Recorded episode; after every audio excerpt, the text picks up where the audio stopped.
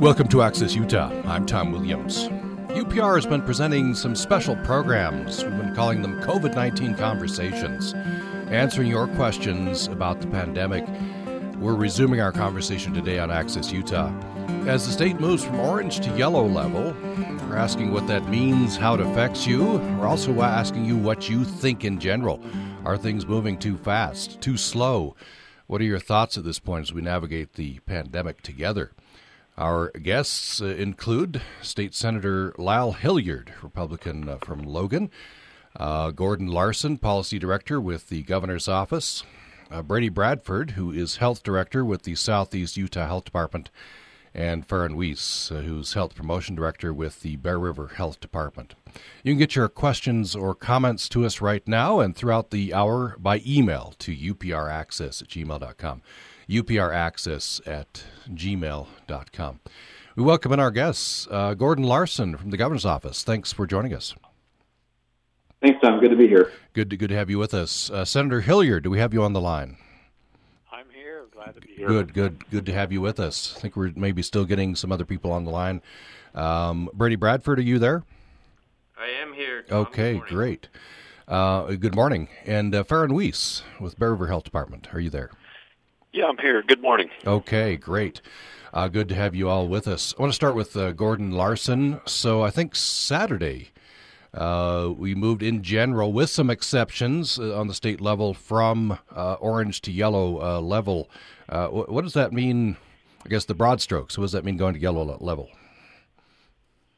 Yeah, thanks, Tom. So this is uh, this is with the exception, as you mentioned, of a handful of, of parts of the state. So most of the state did move into Um, a, a yellow or low-risk posture, um, with the exception of Grand County, Summit County, Wasatch County, Salt Lake City, West Valley City, and Magna, um, working with those cities so that they can uh, maintain a, the, the more moderate risk posture and, and have some of the restrictions that come with that. But for most of the rest of the state, as you said, going into yellow, that low-risk posture, um, that will come with uh, with with the, the continued encouragement for everyone to wear a mask and to social distance when they're in public, and particularly around high-risk individuals, and to continue practicing good hygiene.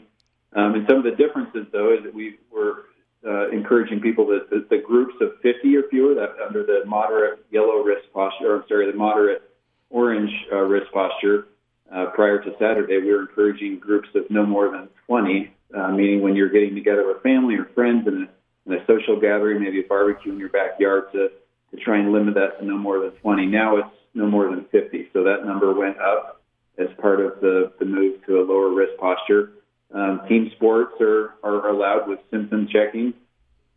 Um, all businesses are, are reopened now with uh, with hygiene uh, practices, masks, social distancing guidance. Um, telework obviously continues as before. Um, playgrounds, pools, cultural events, theaters, restaurants, other Uh, recreational gatherings are, are permitted now with guidelines that anyone can access on, on the coronavirus dot utah dot gov website. Um, the, the one clarification we should all uh, be tracking is that uh, uh, schools are still not reopening for the rest of the, the twenty nineteen twenty twenty school year. Um, they, they may uh, reopen in the fall, and that's something that's still being uh, discussed with direction and guidance by the Utah State Board of Edu- Education. So th- those are a handful of the things. Again, I'd always refer folks back to the coronavirus dot utah dot gov website for more specific guidance um, on what it means to move into this, this low-risk posture.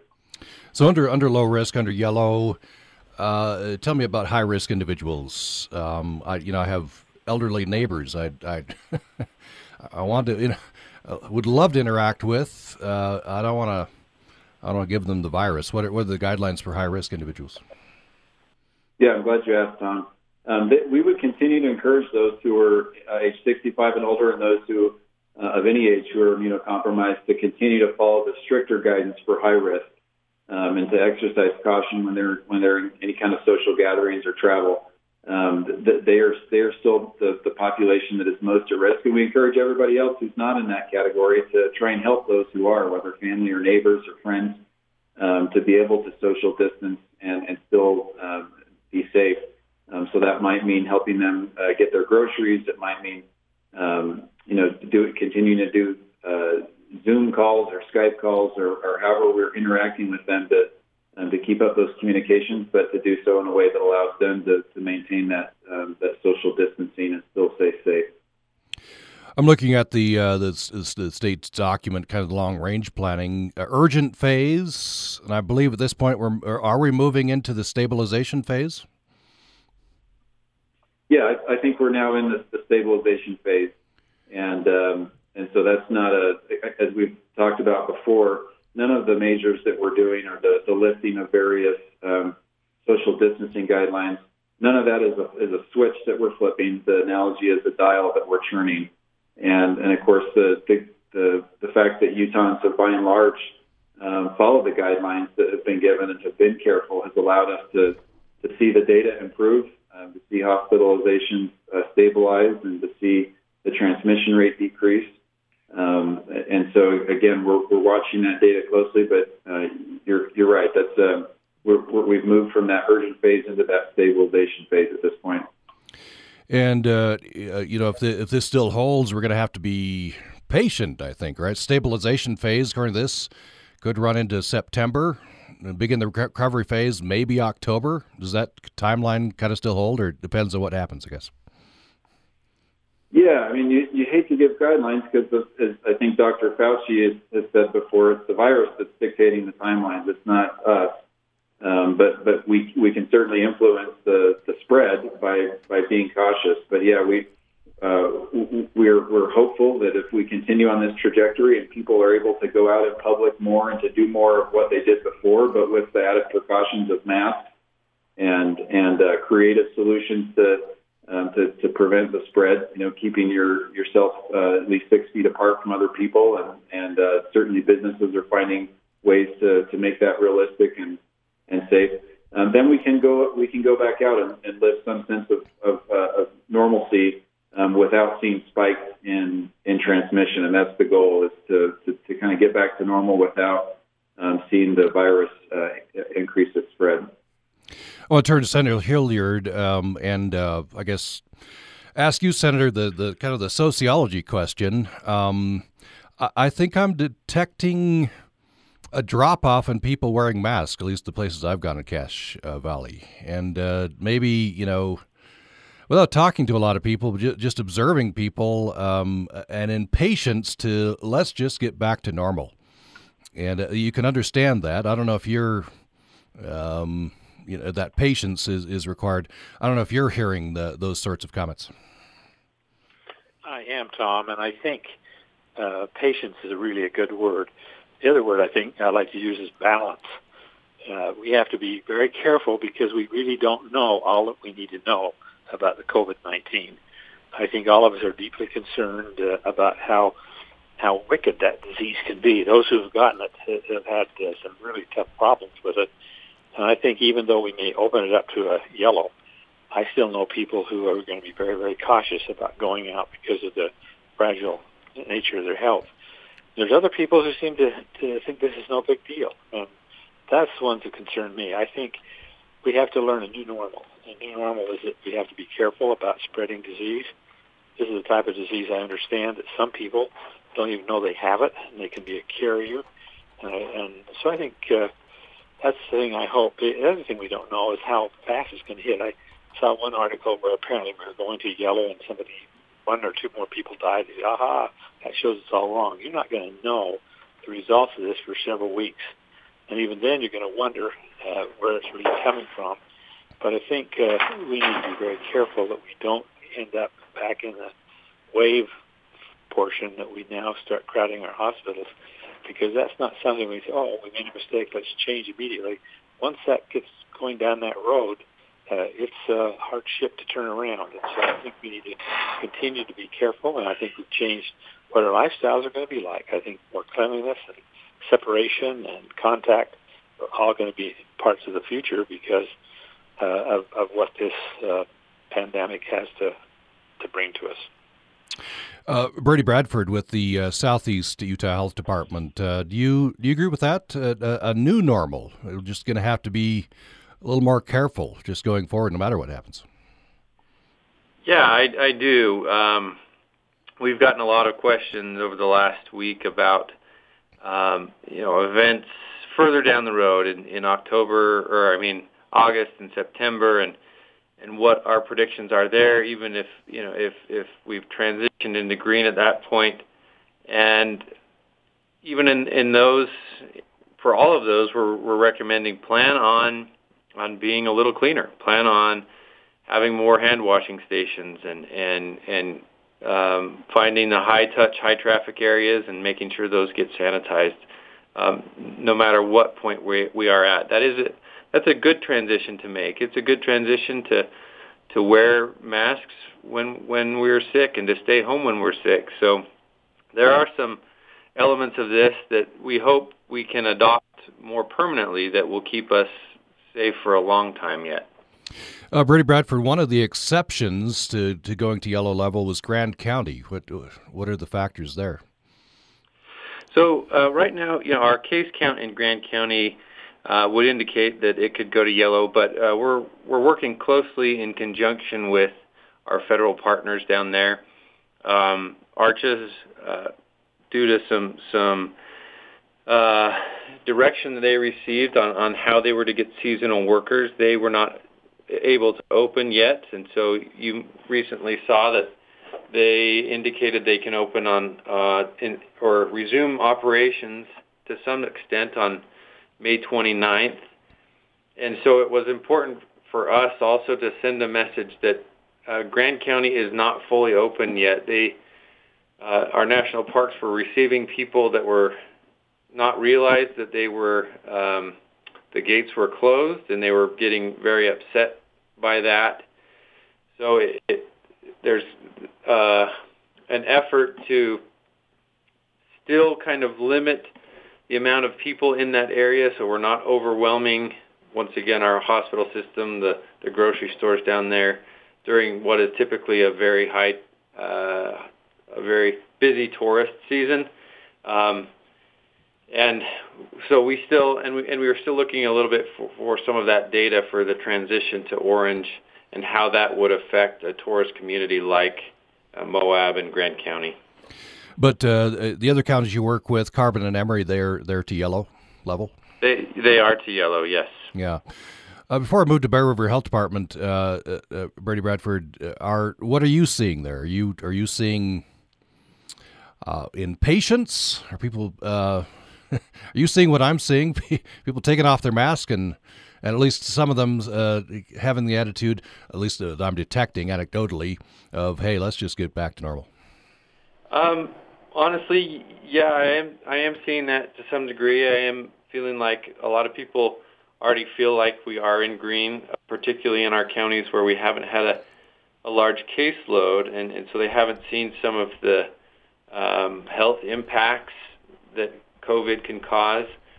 Um, on, on the other side of the spectrum, in Grand County, we are seeing a lot of our residents are being very careful and very diligent about the, their use of face coverings, and those people that are visiting are not as much. And that's a little bit disheartening for us, that it seems to, to show kind of a disregard for the local workers and the local population, and we would hope that as people do visit some of our uh, smaller tourist communities, that they really take into consideration those people that are um, being exposed through the tourism industry or hospitality industry, and, and um, put on a face covering when, when during those interactions as the guidelines recommend. Mm. Let me turn to uh, Farron Weiss, who's Health Promotion Director with the Bear River Health Department. Uh, what are we seeing in uh, the Bear River Health Department uh, area? Uh, are the are the cases increasing, staying level? And I guess to, to, to follow up on what I've been asking the the other folks here, what are you seeing in terms of uh, people's attitudes, as far as you can determine? Well, those case counts have uh, eighty-nine in our health district in Box Elder, Cache, and, and Rich counties. Um, It, it kind of varies. Uh, we've seen some increases. We've seen some decreases, but we're still seeing cases uh, for sure. Um, I, I would I would echo with what has been said regarding uh, the masks already. There's there there is a lot of good things you can see. Uh, a lot of the businesses in town, a lot of the businesses have, have implemented the, the guidelines, and they've got their employees wearing masks at, at restaurants. The, the school districts are doing a number of things to implement the guidelines. The, the you, you do see uh, it tends to appear that there's a, a, a fewer people wearing masks. Uh, there, you still see a lot of them in grocery stores or uh, out and about, but uh, you do see a little bit of, of um, uh, the decrease in the people wearing face masks. Uh, what are you seeing? Uh, maybe follow up with the businesses uh, that w- under uh, yellow level. Maybe uh, is there loosening restrictions regarding businesses? And are you seeing businesses start to uh, m- maybe some businesses who had uh, lower flow of customers now receive more? Is that is it helping economically? Um, we, we've we've heard uh, you know, some of the businesses that have implemented some creative uh, some strategies to implement uh, the, the guidelines. They've they've done okay. No doubt, there's been a, an impact on a lot of the businesses negatively. With uh, it's been hard to you know if, if workers are sick and they're not coming to work and and uh, the decrease in revenue, that's that's made an impact for sure. Uh, but but the businesses, a, a number of them have reached out to us and have worked with our staff to implement guidelines, and and we we've heard a you know a lot of people have called, and we've tried to educate a lot of our, our businesses to help implement these practices that will get people back into business but still keep people safe. Mm. Uh, if you just joined us, we are talking uh, about uh, the pandemic in Utah and uh, taking your questions. So we'd love to get your question or comment uh, for a panel here uh, by email, U P R access at gmail dot com, U P R access at gmail dot com. Love to get your uh, your question or your comment. What what do you think? Um, now, you know, moving into May now and uh, moving for most areas of Utah to yellow level or lower risk level. Uh, what do you think about the pandemic? Uh, what are your worries? What are your hopes? And we're talking with uh, State Senator Lyle Hilliard, Gordon Larson, Policy Director with the Utah Governor's Office, uh, Brady Bradford with the Southeast uh, Health Utah Health Department, and Farron Weiss, uh, who's with the Bear River Health Department. Again, U P R access at gmail dot com. Let's take a break. We'll come back with more. Programming on Utah Public Radio is made possible in part by our members and Cache Valley Chamber of Commerce, offering COVID nineteen resources, video meetings, and social media exposure, building value for all types of Cache Valley businesses. Details at Cache Chamber dot com. This is a one-minute preview of Episode five of Debunked. I'm Tim Light, and I'm joined by Doctor Patrick Green. The myth we're debunking today in one minute is addiction can be cured if you have enough willpower. I don't think that we would see as much suffering, pain, death, loss if it was something that was as easy as just trying harder. Any chronic disease involves change in function of some organ. In this case, it's the brain. Any other illness that we treat, we're willing to use medications to try and restore a more normal level of function. And we're talking about opiate dependence in particular and the use of either methadone or buprenorphine. And those medications are absolutely life-saving. The refusal to acknowledge addiction as a chronic illness presents barriers in access to life-saving interventions, such as medication for addiction treatment and other harm reduction practices. Join us for the full debunking of this myth on Episode five of Debunked. You can find the episode on the podcast app, U P R dot org, Spotify, and anywhere else you get your podcasts.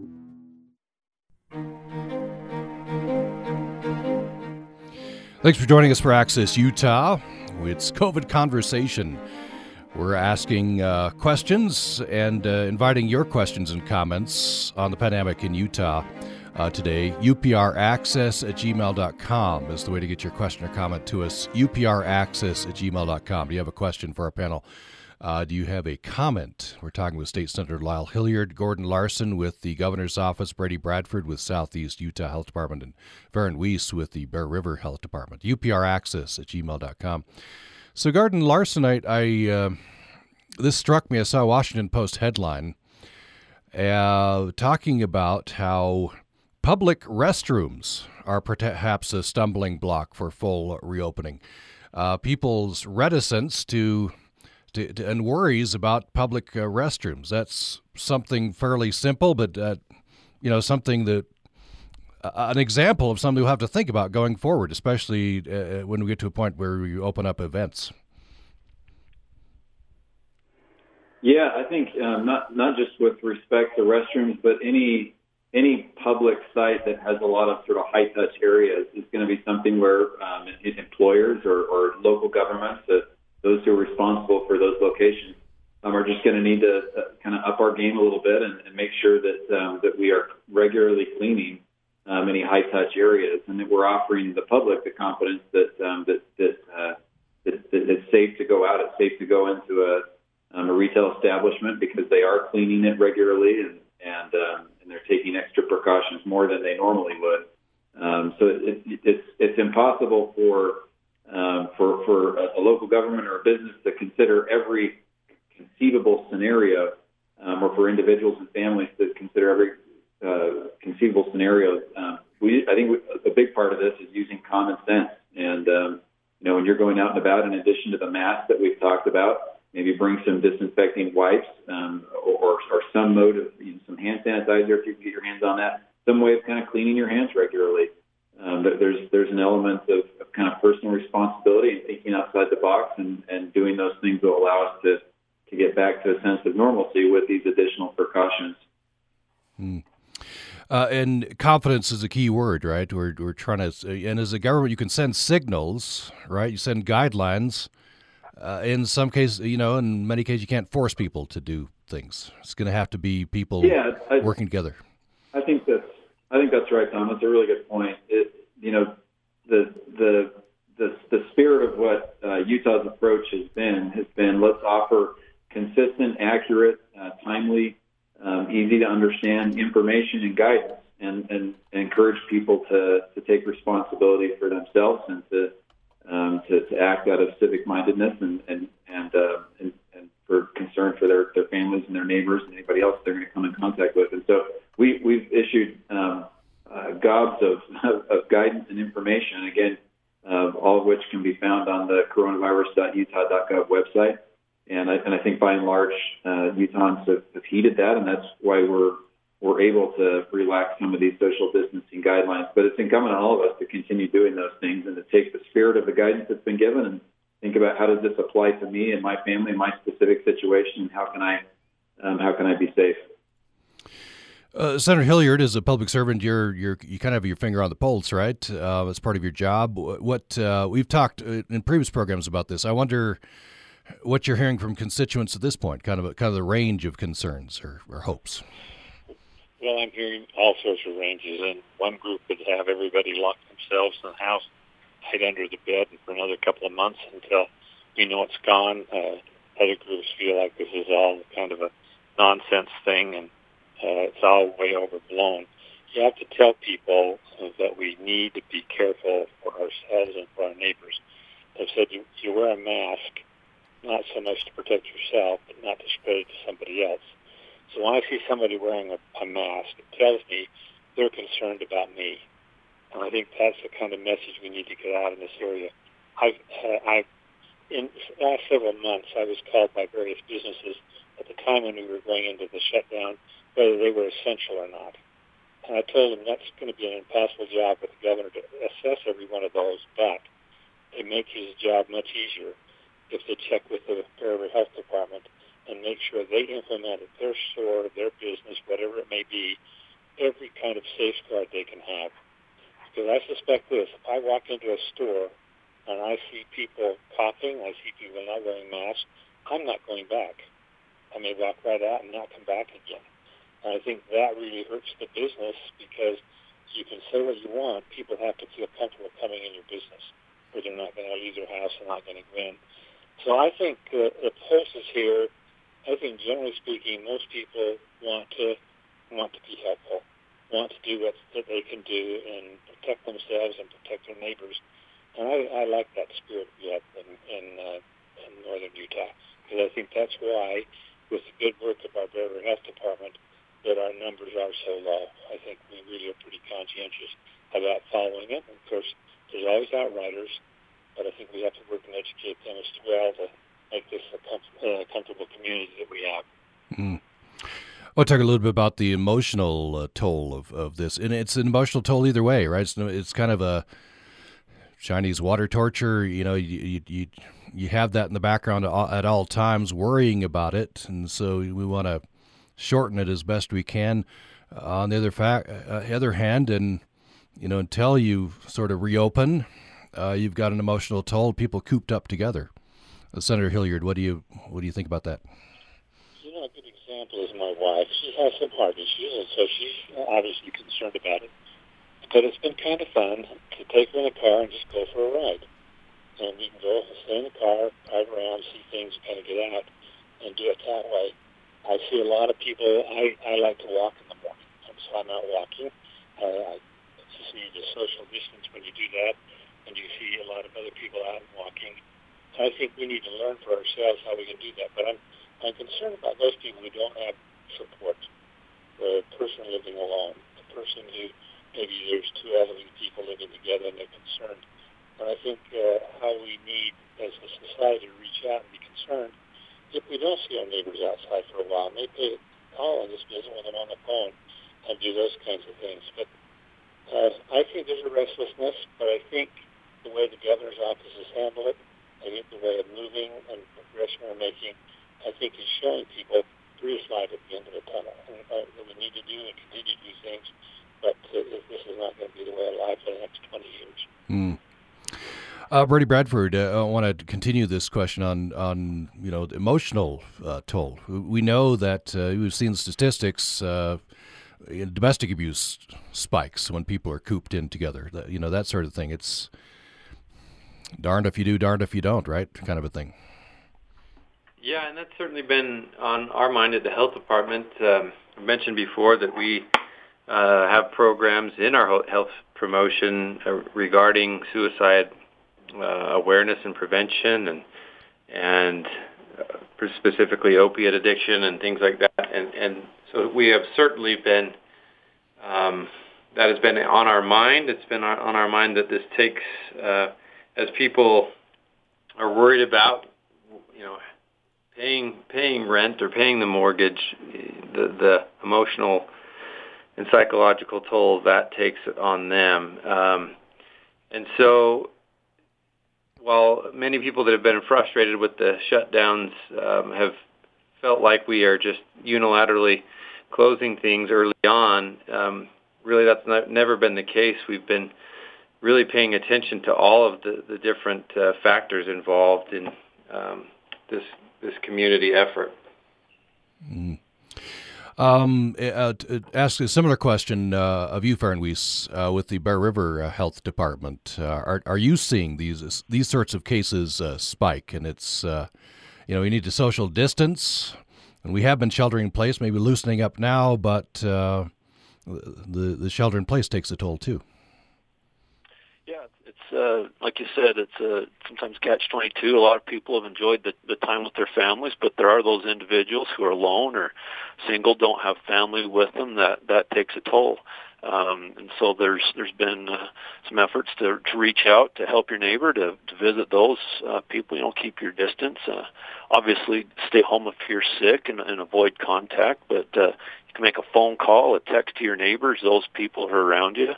Uh, there's a number of resources if, if uh, we are struggling, if we have uh, some, some social anxiety, some, some mental health concerns. As Brady mentioned, there's a number of uh, health promotion programs that are available. There's some classes we're doing online to help with that. We've got, we opened up our, our counselors here at the health department to provide some online and some counseling over the phone to help with any of those types of issues. And so uh, that that's part of the effort now is the kind of the aftermath of we're trying to prevent the disease we want, of, of COVID. We want to also make sure we keep everybody safe and healthy and, and moving forward, too, with some of the, the new guidelines we have in place. I want to turn hey, back. Thomas, uh, yes, I mentioned a, yes, a couple of resources very mm-hmm. quickly.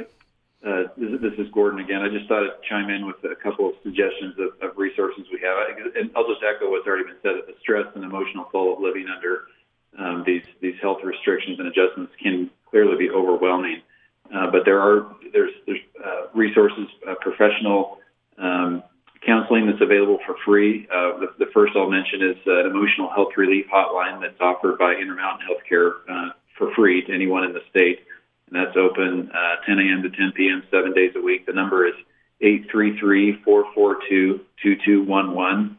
Again, that's uh, an emotional health relief hotline available to anyone at eight three three, four four two, two two one one. And then coincidentally, this month, May, is, is National Suicide Prevention, uh, uh, or I'm sorry, it's National Mental Health Awareness Month, and last Friday was National Suicide Prevention Day. Um, so there are resources available for those who are, who are having suicidal uh, thoughts during this time, and the hotline for that is eight hundred, two seven three, T A L K. That's eight hundred, two seven three, eight two five five, and encourage anyone who's, who's struggling to, to avail themselves of those resources.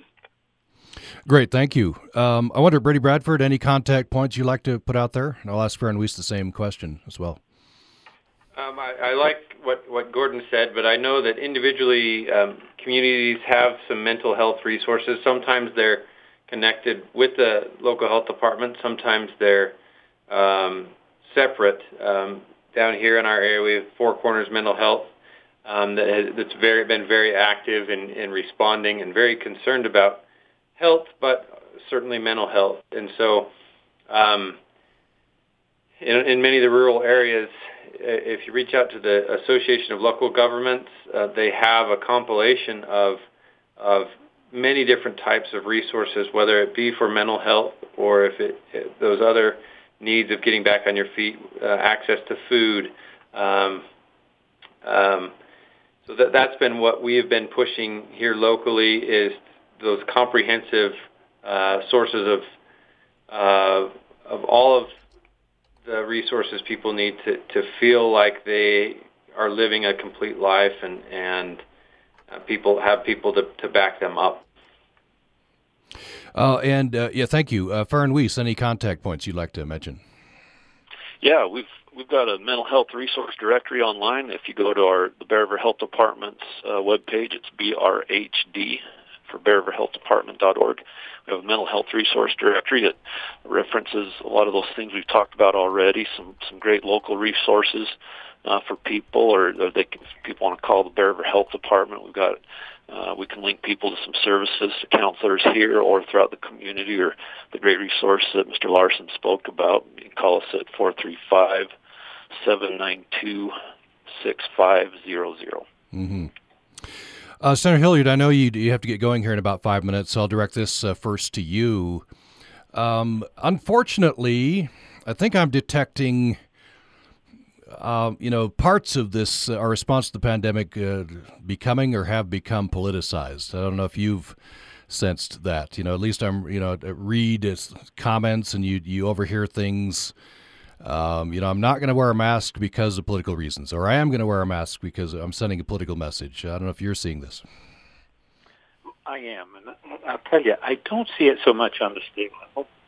I think uh, the governor and lieutenant governor and their COVID uh, program have been have been really uh, outreaching and, and involving everyone. I'm sorry to see that on a national level. I said to my wife the other day, if uh, Trump would say he does like one, then immediately that's bad. If he says he likes something else and it changes, uh, it really has become a, a national level of political thing. And I, I hate to see that, because you need to be able, and I, again, I appreciate what uh, our state has done.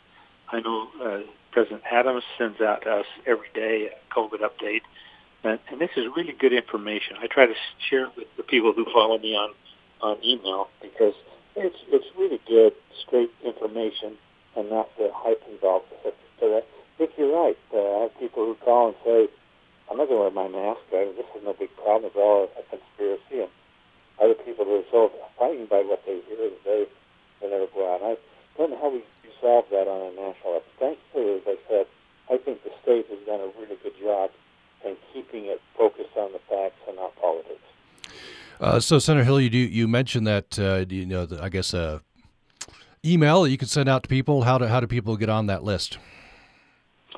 My email, this is a contact me. I'm at Lyle, with these all small letters, L Y L E at H A O dash law dot com. That's L Y L E at H A O dash law dot com.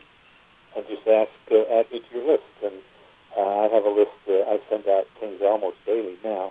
But during the regular session, I do it every week during the session, and I do it every month during the off session times at least. I give more information when I see what I think to be factual information. I don't try to do politics. When I see a, a Republican or a Democratic slant on something, I try to not do that. I try to keep just the facts. Bear River Health Department does a very good job. I like to send their information out because I think they're dealing with facts and not politics. So that's Lyle at H A O dash law dot com. Um, so finally, Senator, before we let you go here, um, the legislature, I think they're having a series of special virtual sessions, right? You know, it's really uh, going to be a real challenge. We're meeting next week. I, I chair the Public Ed Appropriations Committee meeting, and so we're going to have a virtual open meeting where we're going to have the uh, uh, State uh, Department of Education come up and give us various scenarios. Say, for example, we're down two percent in revenue, five percent or ten percent. What they see is various options we could do uh, to help cover that as we go into the new fiscal year that starts July first. Uh, I'm in the afternoon of that same day. I'm doing higher education, the same thing. Again, I'm looking at it this way, that it's not budget cuts. It's just looking at agencies and seeing where we can hold back spending until we see where we really go. That's a real challenge. We have no idea whether this pandemic's going to go for another week, another month, or another five years. And also we don't know where it's going to all bottom out. We do know that revenues have dropped out dramatically because of income and selling and buying, using sales tax and gasoline tax, and all those are going to impact the economy. We feel very comfortable that we were in a good position before this hit, so that those things are in place that we can bring back the economy quite well once we get a confidence in people going out. But you can't turn the light out on a business, walk away from it for two months, come back and turn the lights back on and have it the same place. You got to find your employees, you got to find your customers. So it's going to be a challenge, but uh, again, I think we're gearing towards moving into that as quick as we can because we don't want to move too fast, because if we do, we could end up with another second wave here and back at the shutdown, and that doesn't do anybody any good. Well, uh, thank you, uh, Senator Hilliard. I know you got to get going here, so we'll, we'll say goodbye. Thank you for being with us. Glad to be a part of your program. Thanks, Tom. Thank you. Thank you. Uh, let's take a break. When we come back, we'll uh, continue with the last segment with Gordon Larson from the Governor's Office, Brady Bradford from Southeast Utah Health Department, and uh, Farron Weiss with uh, Bear River Health Department. More following this. Programming on Utah Public Radio is made possible in part by our members and Cache Valley Chamber of Commerce, offering COVID nineteen resources, video meetings, and social media exposure, building value for all types of Cache Valley businesses. Details at Cache Chamber dot com. This is Debbie Andrew. As a service to you, Utah Public Radio is providing on-air and online resources for ways you can take advantage of social distance recreating in your hometown. Representatives from Davis, Garfield, Cache, and other tourism areas are sharing ideas about unique hiking trails, scenic drives, and places to grab an on-the-go bite to eat. If you missed the message here, you can always get more information on our Project Resilience webpage. Find the link online at U P R dot org. Senegal is the source of much of West Africa's most melodic and inspired music. On the next Putumayo World Music Hour, we'll explore some of the rich musical traditions and hear contemporary voices. I'm Rosalie Howard. Join us for Senegal, the next Putumayo World Music Hour. Friday night at eleven on Utah Public Radio.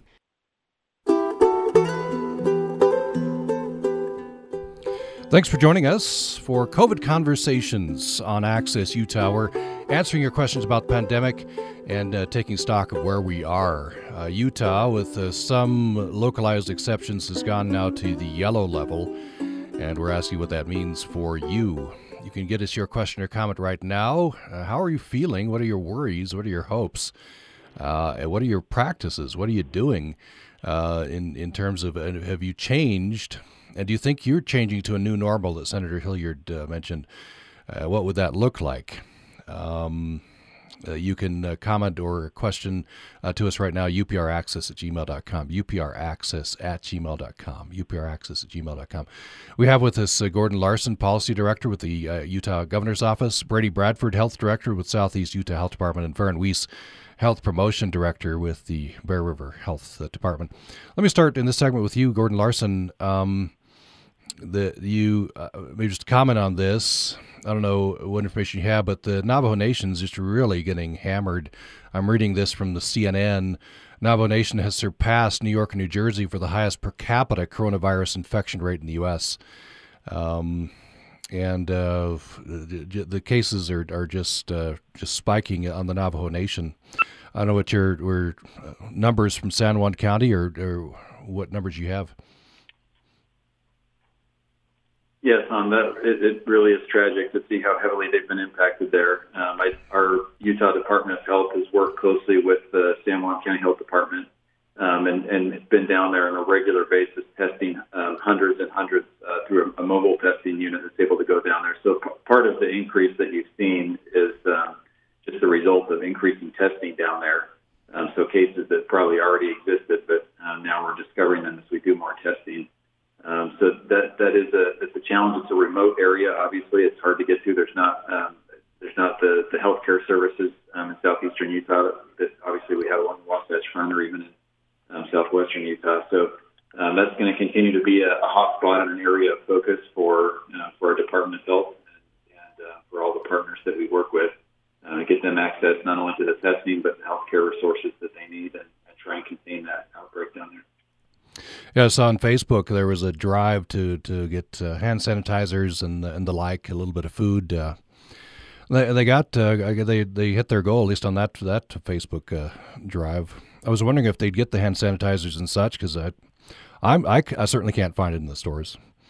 Uh, that's uh, yeah, like, no, it, it it is a challenge. Now we we're encouraged to see that some of the supply chains that a month or more ago were were just. you know, just broken, and there, and it was taking a long time to get access to hand sanitizer, to P P E, to, uh, I'm sorry, personal protective equipment, including masks and gowns and gloves and such. Those supply chains are starting to, to come back online and to become more reliable. Um, one of the, the, the, the early steps that the state took was to establish a, um, a, a, a central location where we would, uh, we would gather all of the Uh, supplies that the state was purchasing, along with those that were being sent to us by uh, the, the federal government, and then distribute those out to the thirteen local health districts as well as our hospital systems. And then from there, they go to um, our, our tribal partners, including the Navajo Nation. Um, and, and so they, they are being supplied. It has been encouraging to see. You know, the governor has regular conversations with President Nez, who's the president of the Navajo Nation. He's shown uh, really impressive leadership. Uh, providing uh, food and, and supplies to his people, and, and again, these very remote locations that they haven't been able to um, go out and resupply in the same way that they normally would.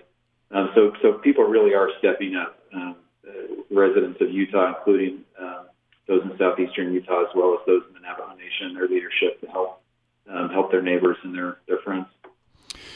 Before I turn to our, our uh, health directors, um, uh, Gordon Larson, I want to direct this at you. I, I'm I'm seeing some comments. You know, you look at the comments section, and also anecdotally, uh, especially in rural uh, areas, which thankfully have have have had you know relatively few cases. And what some people are saying is, well, this look, this is proof that we didn't need these draconian measures earlier on. What would, what would you say to that? Yeah, no, that's an interesting observation. I think early on, uh, when we first set up the Utah's COVID nineteen task force, we had some good counsel from former Governor Mike Leavitt, who, of course, was the uh, after his tenure as governor was the um, the Secretary of Health and Human Services in Washington D C and, and dealt with um, the SARS pandemic and other similar challenges. And he said, you know, you're you're going to face this challenge. That whenever whatever you do early on that prevents Um, a disaster is going to be perceived as, as overkill and unnecessary. Whatever you do after the fact will be perceived as too late. Um, and, and so we're, we're seeing that happen. I, I would say that certainly being accused of having done too much um, is, is a better problem than um, than having you know our healthcare system be overwhelmed and not having access. So I, I, that's that's uh, it's, it's unfortunate that, to see folks that sometimes view it that way. But I think um, Utah is in a good spot healthcare-wise because of those early actions. Um, to, to, to slow the spread. Um, and so that's the, what we would rather face that problem than, than uh, have a really high mortality rate where we've seen in other states and other countries that haven't been able to get a, a good hold on, on the spread as quickly as Utah did. Hmm. Uh, let me turn to uh, Brady Bradford with the Southeast Utah Health Department. Um, I, I think uh, school districts are are taking their cue from health departments, right? And so, what factors are you looking at to, you know, it come fall? That, that is, we're looking ahead, but uh, come fall to, to, to make that decision, open or, or not, the, the K through twelve schools.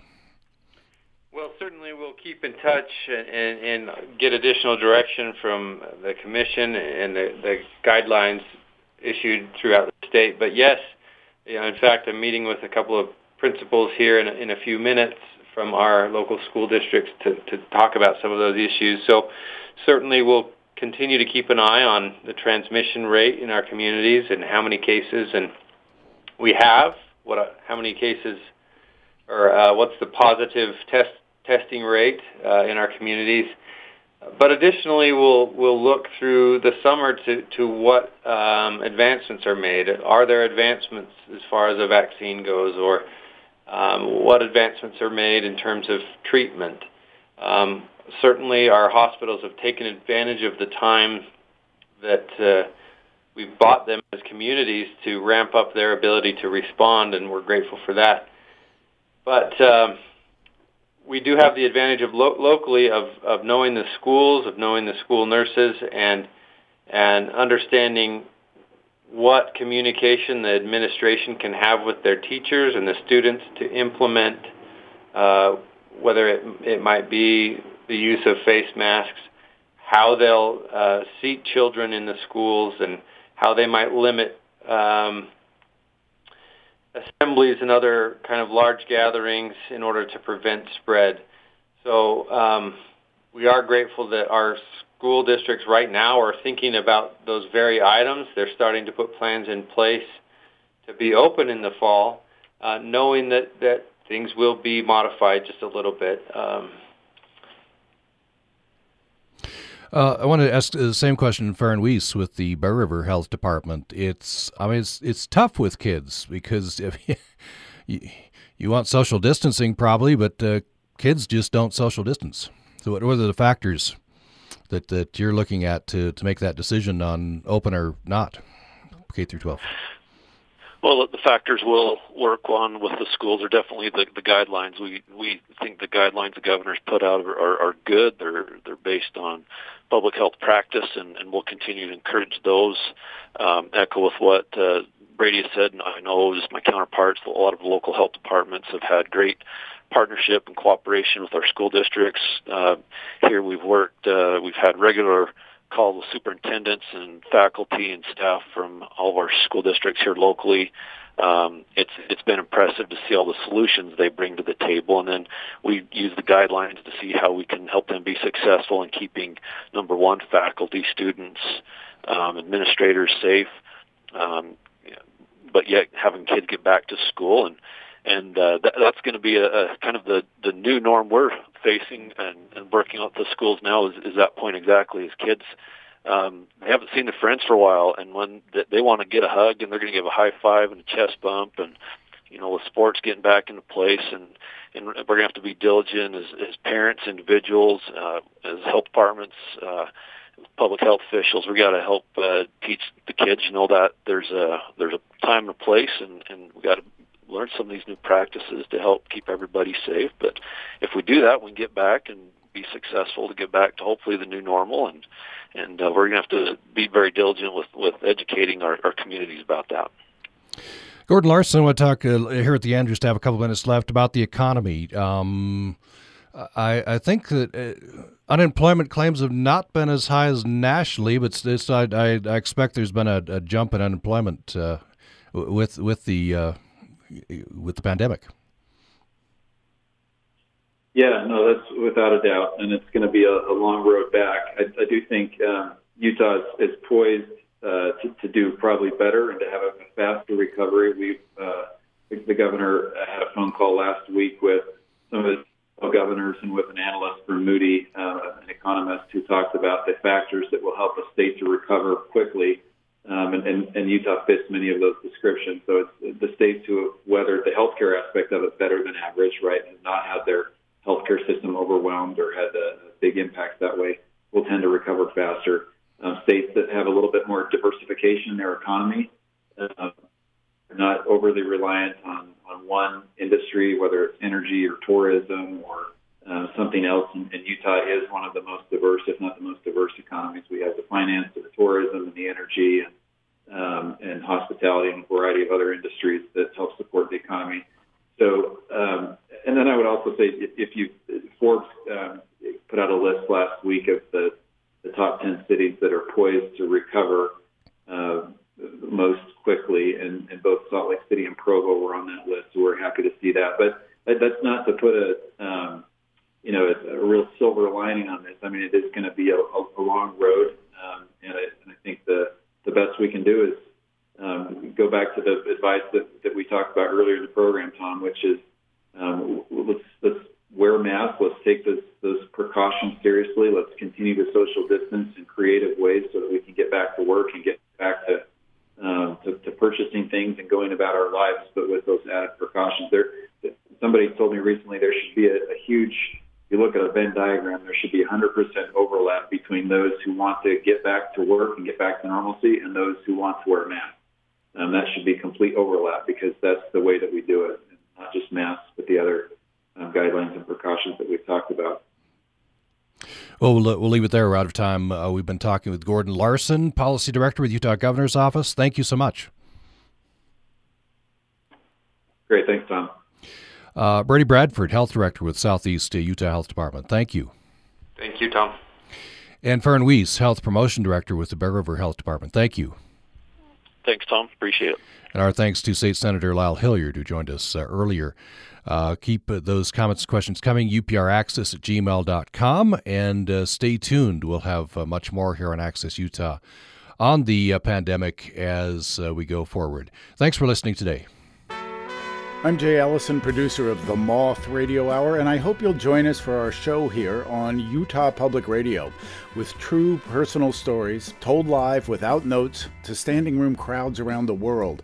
Moth shows are renowned for the range of human experience they reveal.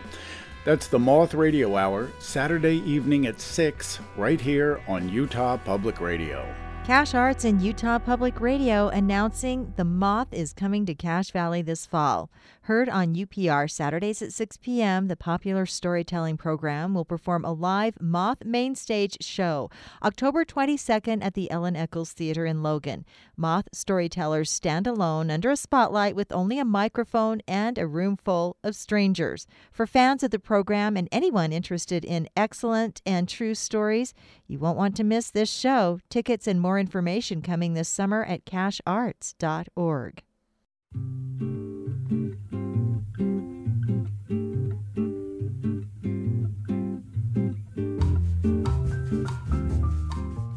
Utah Public Radio is a statewide service of Utah State University and the College of Humanities and Social Sciences.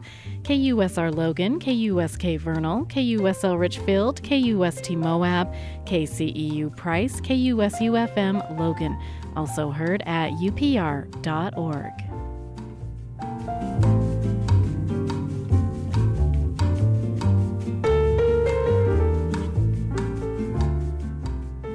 You may have heard Utah Public Radio and Bridgerland Audubon Society are presenting the Grow Native for Birds Bookmark Art Contest. All of Utah's wild birds rely on native plants in the wild and in our parks and gardens. This art contest is celebrating that beauty. The winning design will be printed on an educational bookmark that will be distributed to Utah libraries, local fourth graders, and online, available for you to download. For all of the details, go to U P R dot org.